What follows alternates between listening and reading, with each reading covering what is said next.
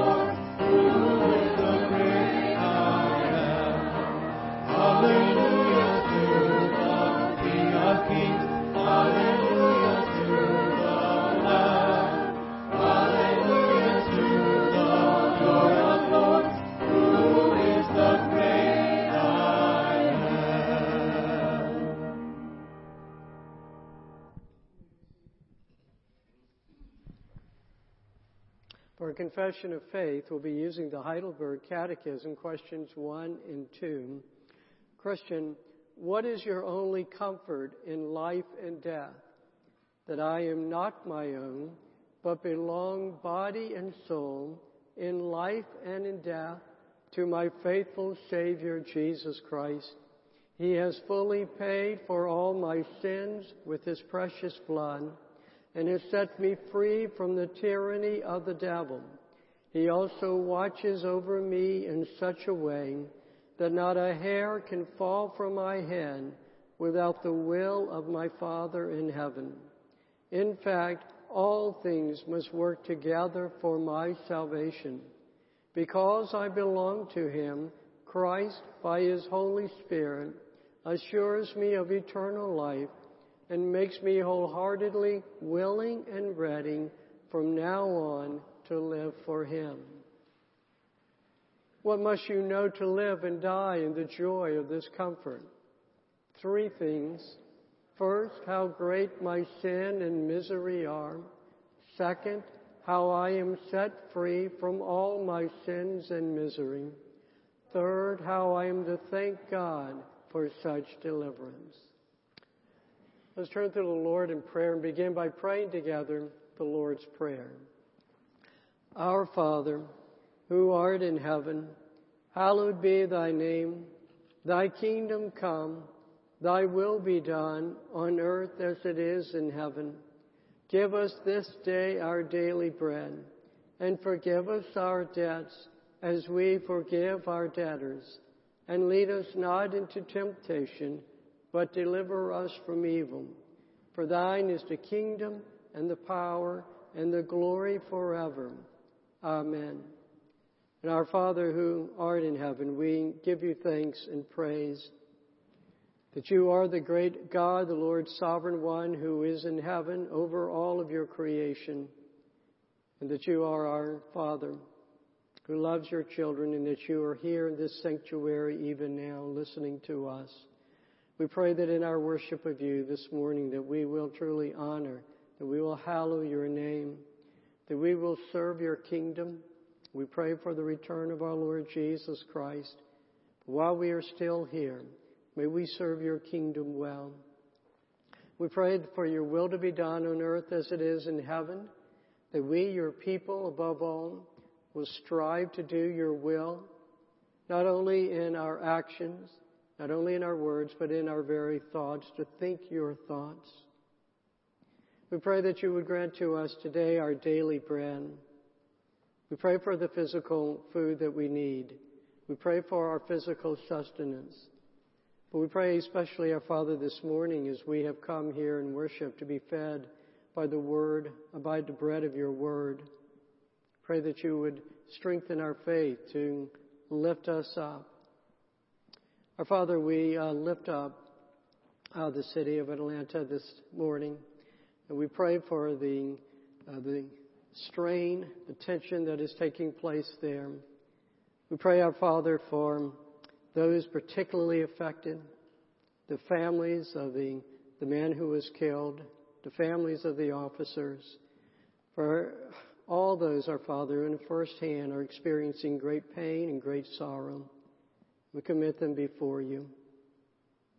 We pray, our Father, that you would forgive our debts as we forgive our debtors, that you cause us to have uh, the, the courage, the discernment to look within our own hearts, to confess our sins before you, that we would have the heart of our Lord Jesus Christ, the heart of God our Father, to be as those who are willing to pay any cost so as to forgive the debts of those who have offended us. We pray that we not be led into temptation. Deliver us from evil. There are so many temptations that beset us. And at times we feel despair that we will ever overcome uh, giving way to these temptations. So we look to you by your Holy Spirit. Protect us from the evil one, ever seeking to lead us astray. Protect us from the, the lures, the, the cares of this world. Protect us from our own weak flesh. Now, Father, we lift this prayer before you because we know that the kingdom is your kingdom that will last forever. That you possess the power to, to answer these prayers. And for you is to glory forever, the very reason for which we live and have our being. We pray this all in Christ's name. Amen. Well, our scripture text this morning is Hebrews chapter 3, verses 7 through 19. Let us hear the word of God.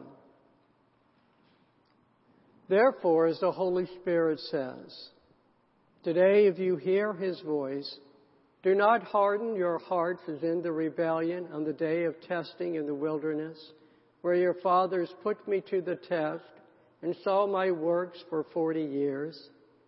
Therefore I was provoked with that generation and said, They always go astray in their heart. They have not known my ways. Take care, brothers, lest there be in any of you an evil, unbelieving heart, leading you to fall away from the living God. But exhort one another every day, as long as it is called today, that none of you may be hardened by the deceitfulness of sin. For we have come to share in Christ, if indeed we hold our original confidence firm to the end. As it is said, Today if you hear his voice, do not harden your hearts as in the rebellion. For who were those who heard and yet rebelled? Was it not all those who left Egypt by Moses and with whom he was provoked for forty years? Was it not with those who sinned whose bodies fell in the wilderness? And to whom did he swear that they would not enter his rest, but to those who were disobedient? So we see that they were unable to enter because of unbelief. May the Lord bless the reading of his word. Well, let me ask you a brief question today. How is your your confidence level today? Some of you have a lot of confidence about your health and not going to get this virus. Some of you um, are not quite so confident. Well, our passage is intended to help you with confidence, particularly about confidence with your spiritual health. The, uh, the problem that our author is addressing in this particular passage is that of falling away from the gospel. He terms it as falling away from the living God. Now, is anyone actually denying belief in God? Well, that's, that's very doubtful. But what likely is happening here is that there are members of that church, wherever it may be, who are starting to fall away from their confidence in Jesus. Now, what's the cause of this falling away? Well, I've already noted before, as when we've been going through this uh, epistle, is that persecution undoubtedly is beginning to, to increase uh, within that church and in that community. These are likely Jewish believers. Many of them, no doubt, there are having pressure placed on them to return back to their Jewish faith. And yet, having said that, that's not where our author takes us. That's not how he diagnoses the trouble. He diagnoses the trouble as being a condition of the heart. Look with me again in verse 12. Take care, brothers, lest there be in any of you an evil, unbelieving heart, leading you to fall away from the living God. And we've all heard stories of young athletes who, who died on the football field. And in one sense, one could say that the, the, there's physical pressure placed upon them that caused, was the cause of their deaths. But in many of these cases, it was found that they had a, a problem, a condition, a defective heart. And so you might say that the, there was the pressure from the outside that was placed upon them. But the real cause was an underlying cause, that of the heart itself. And in the same way, our author is diagnosing the real cause of falling away from the faith. It is a heart condition rather than the persecution and pressure from the outside. Now, to continue with this analogy, in verse 13, he warns his readers of being hardened by deceitfulness of sin. You know, how many individuals with heart conditions, and we probably have known some, who have died not because of strenuous activity, but because of the deception about the seriousness of their condition.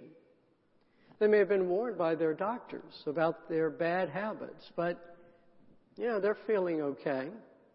And so they, they continue their same habits that are literally hardening their hearts. And so what our author is, is warning his readers about is look, is, is how sin itself can be so deceitful. You can engage in some bad habits spiritually that seem to have no ill effects. In fact, even at times might seem to have good effects. But they are actually hardening that heart. And so he uses the Israelites in the wilderness as a case study. Here are God's covenant people. They are led out of slavery in Egypt. They're headed now through the wilderness to the promised land, and it should not have taken a long time. Even so, many fell along the way, and it was extended to 40 years. They did not make it to the end, and our author is saying the cause is not because the wilderness was so difficult, but because of their hardened hearts. What the wilderness did, what those hardships did, was to reveal the poor condition of their hearts to weather this kind of trial. And so again, the trials did not make them rebel. The trials revealed the, the rebellion that had been lying dormant in their hearts. The trials did not cause them to, to lose their faith. Rather, these, these troubles they went through revealed their lack of faith that they had previously been able to mask. Now, note here the root cause of their strain and of hardening their hearts. He says it is unbelief. Again in verse 12. Take care, brothers, lest there be in any of you an evil, unbelieving heart, and it's that unbelieving heart that leads them to fall away from the living God or in verse 19. So we see that they were unable to enter, to get to the promised land because of unbelief. Psalm 78 is a psalm about the same problems as well, about the Israelites in the wilderness and their rebellion. And in verse 22 pinpoints their problem. It is because they did not believe in God and did not trust His saving power. So unbelief in God, the lack of trust, the lack of, of faith in His power, this is the root cause for failing to complete that journey that had begun. And he, our author is impressing upon his readers, look, the same thing is happening now among you. Well, like a good doctor, he doesn't merely identify and diagnose the problem, but he also prescribes the needed treatment. And he gives a three step program. First of all, he tells them to take care. Again, back in verse 12, take care, brothers, lest there be an evil, unbelieving heart. Take care that it is leading you to fall away from the living God. Be alert to the condition of your heart. Now note here that again, he does not say be alert to the ways that you can be led astray. That would be something that would have been good to say, but here he says be alert to your heart, to that condition. And those young athletes who died on the football field had known the condition of their hearts, well, they would not have been on that field. And likewise, there are many who assume that their spiritual hearts are fine, when in reality they are not. And when the trials come, they fall away.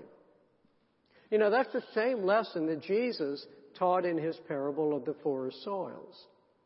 The gospel seed can be planted in hearts, and then it may appear that it's been planted in good soil.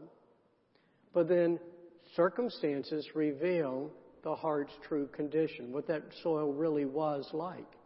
Persecution comes, the cares of the world, uh, even riches, good things come. And all these things do is to uh, reveal the true condition of the heart. And so, just as we might take care to get regular checkups uh, on our hearts, our author wants his readers to do the same thing spiritually. Be alert. Pay attention to what's going on inside your heart. Now, the second step that he gives to them is to exhort one another. In verse 13, but exhort one another every day, as long as it is called today, that none of you may be hardened by the deceitfulness of sin. The New International Version has the term encourage one another. Other translations say warn one another. But the point is this this community of believers, you need help from one another. You need help to examine and to maintain the condition of the heart. Willpower, a self determination to get one's heart right, will not do the job. They need one another. They need to meet with each other. He's going to make that point in chapter 10. And they need to meet with each other so that they can teach and share the Word of God, so that they can share their spiritual journeys with one another, so that they can listen to each other, pray for each other, hold one another accountable, encourage, help build up each other's faith. It's by living out the Christian faith together. That's the best way that they can avoid being deceived by sinful mindsets. So there is to be alert, to take care. There is to exhort one another. Thirdly, hold to our original confidence in verse 14. For we have come to share in Christ if indeed we hold our original confidence firm to the end. Now, it's actually this thought that has set up the topic in our passage in the first place. Back in verse 6, just before this passage begins, it reads this way We are his house, that is the house of Christ, if indeed we hold fast our confidence and our boasting in our hope. So the readers here, again, they're in danger of losing this original confidence in the gospel. Now, no doubt, when they first heard the gospel, it was truly good news. They, they felt the freedom from the, from the weight of the law that was imposed on them to maintain favor with God. They, they felt the freedom from the bondage to sin. Their long awaited Messiah had arrived and he had won victory for them over death. They felt the power. They felt the love of God, and nothing could have been more certain to them of the reality of the gospel. But what happens? Well, time goes by. And life not only not getting better, in some ways it becomes worse. Their families, they've been praying for, maybe have not been won over. Indeed, their families might be giving them grief. Come on back. The gospel that seemed to be spreading rapidly, well, is starting to receive pushback in their community. And most of all, probably the worst thing, those sins that they seem to have just completely overcome at the beginning are starting to come back even with more power. Their confidence is cracking. Now, it would seem here that what our author is telling them to do is what I had just said could not be done. You know, use self control, be confident. But it's not quite that what he's saying. Rather, he is reminding them or keeping before them what matters. And what matters is keeping the course. As he says in verse 14, to the end. Finish the race. When we lose sight of that long range goal, that's when we can easily falter. Now again, Jesus spoke of this in the parable of the four soils, particularly with that rocky soil, which represents the person who receives the gospel, as he says, with joy. This is great. And then time wears on, the trials come, and they fall away. It might well be that these believers had not done what Jesus told his disciples to do count the cost. The good life doesn't seem to be working out according to the expectations. And so it is important to remind them of the right mindset that of traveling a long journey that will have its share of trials. Now, there's also something about the term here that's translated as confidence. It actually is not the same Greek word that's translated as confidence back in verse 6. And they're close, they're very similar. You could say that they are synonyms, but there's a nuance between them. That confidence of verse 6 conveys more of a, a boldness that a believer feels so that he or she can, can just very publicly boast of their hope. And it comes, no doubt, from the freedom that one now feels in Christ. This confidence of verse 14, it's a word that's actually already been used in Hebrews. Back in chapter 1, verse 3, when it speaks of the Son, Jesus the Son, being the exact imprint of God's nature. That word nature is the same word that's being translated here for confidence. Now, how so? Well, what it is, what's being conveyed with this term of confidence is a confidence in something that is tangible, something that is real. This is not Julie Andrews confidently singing of her confidence in confidence alone. So our author is reminding the readers hold on to that original confidence. That confidence that is in Jesus. That He's the way, the truth, and the life. In Jesus being that exact imprint of God's nature. Keep it focused on Him. Now, I had to make a confession. And it, it certainly reveals something about me when I read a passage like we've just read and have just gone through, it actually undermines my confidence. I mean, I read this and I'm thinking, you mean I might fall away? I might lose my salvation?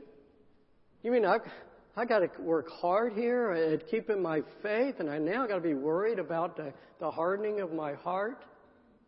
You know, I used to uh, subscribe to diabetes forecasts, and I quit a long time ago because all it did was keep telling me all the things that could go wrong. I don't want any more worrying. Well, having, you know, I'm a worrier by nature. And worrying about remaining faithful to my Lord, that's always been right up there at the top of my list.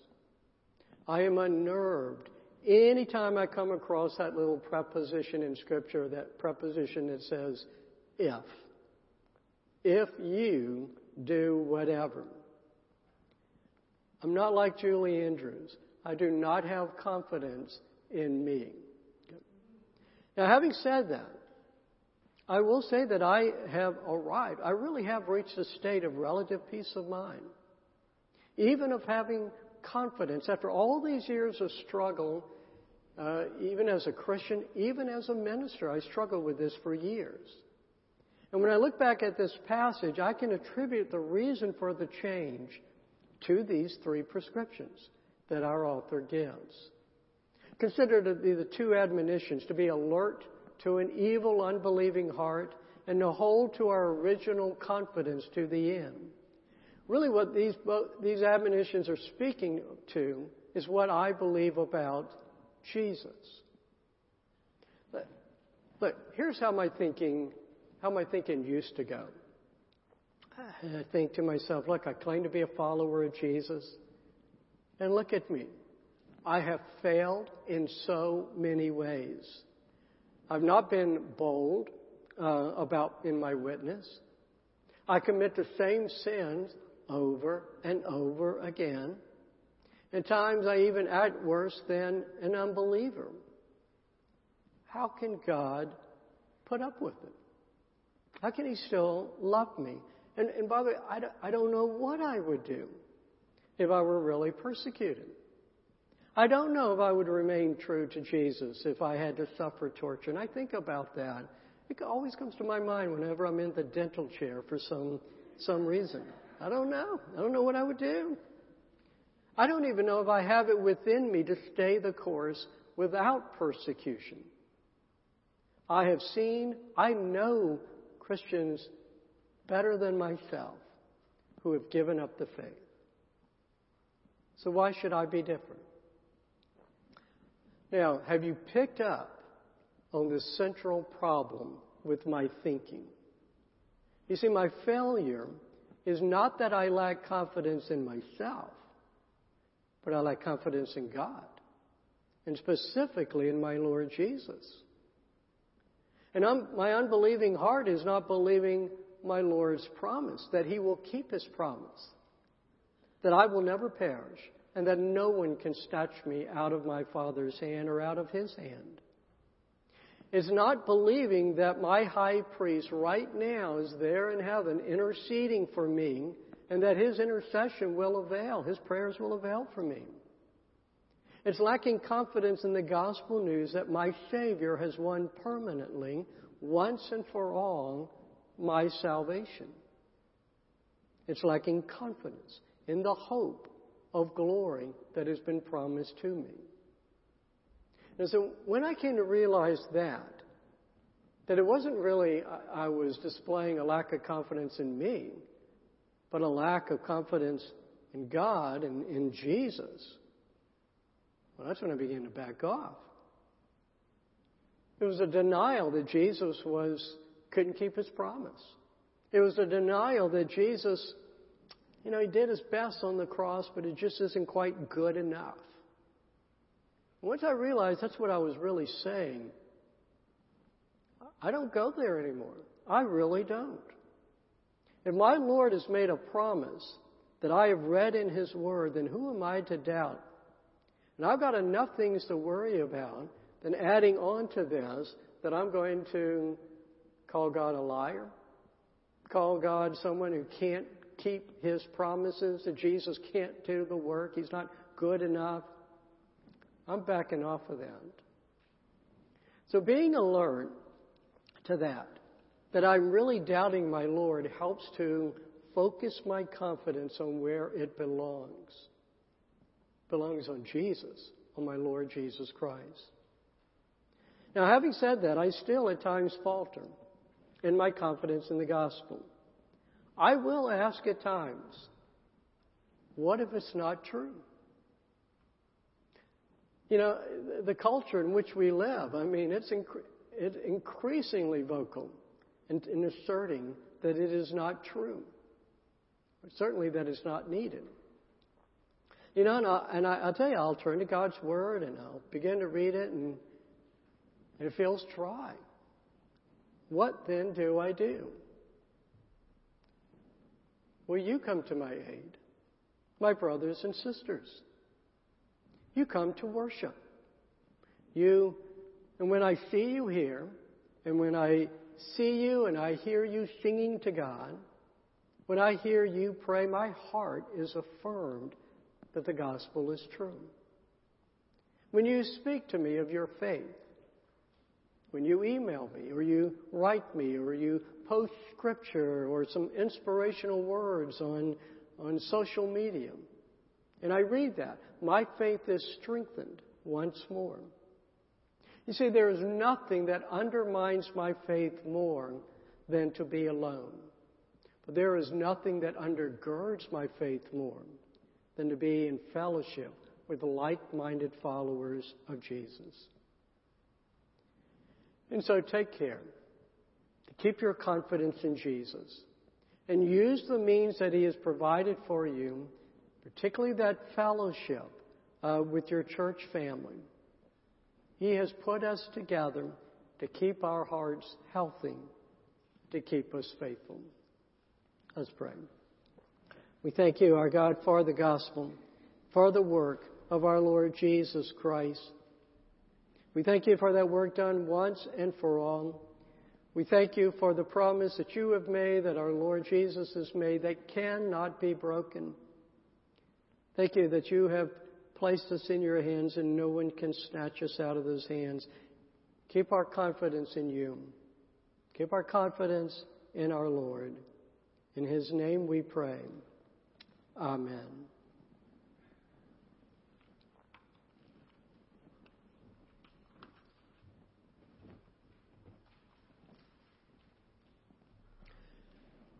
Now we're going to turn to the communion the Lord's table. And let me uh, read first of all the words that come to us of the institution from 1 Corinthians chapter 11.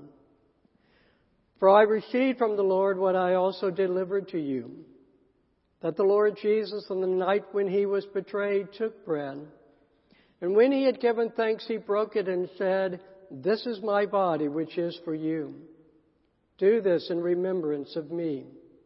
In the same way also he took the cup after supper saying, This cup is the new covenant in my blood. Do this as often as you drink it in remembrance of me. For as often as you eat this bread and drink the cup, you proclaim the Lord's death until he comes. Now, our Lord has given us this sacrament of Holy Communion, of the Lord's table, for the very thing that we have just been hearing about, to build up our confidence in Him. The, the bread, uh, the, the cup, are to remind us of that body, that blood that was offered up for us upon that cross. And He wants us to remember that, to look back to that. But He also wants us to know He's serving still as our high priest. And He is ever present with us by the Holy Spirit. He is even now, again, at the right hand of God the Father. And He is interceding for us. So as we partake of these elements, we are to be strengthened in our faith in our confidence in our Lord Jesus Christ. Our Lord Jesus Christ, on the night in which he was betrayed, took bread, blessed, and broke it, gave it to his disciples, saying, Take, eat. This is my body given for you.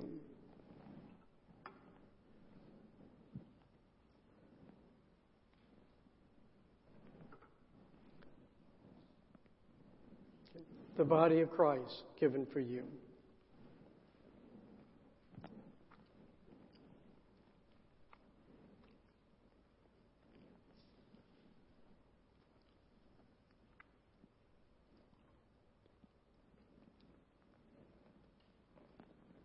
In the same manner, our Savior also took the cup. And having given it to his disciples, he said, This cup is a new covenant in my blood which is shed for the forgiveness of sins. Drink all you of it.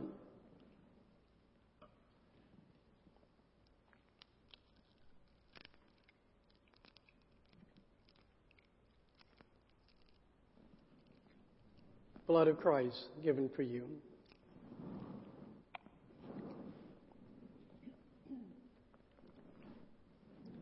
Our Father, we give you thanks and praise for our Lord Jesus Christ. We give you thanks for his incarnation by which he took upon himself our very flesh, and in that flesh made atonement for our sins upon the cross. We thank you that though he died and was buried, yet he rose again. And in his resurrection, we look to our own to come. We thank you that he has ascended on high, where he is at your right hand, ever interceding for us as our high priest. We thank you for that promise, for our confidence in that promise it can never be broken, that he shall return again in his glory as our great King. Say, Come, Lord Jesus. Amen. Let's stand now and sing together the doxology.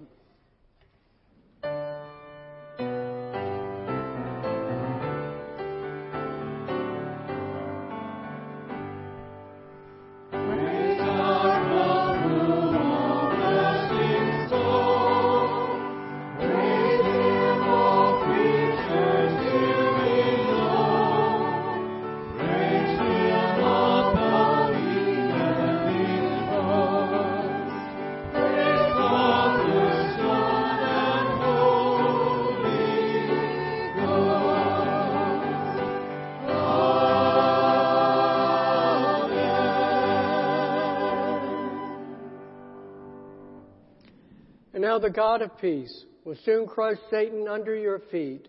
The grace of our Lord Jesus Christ be with you. Amen.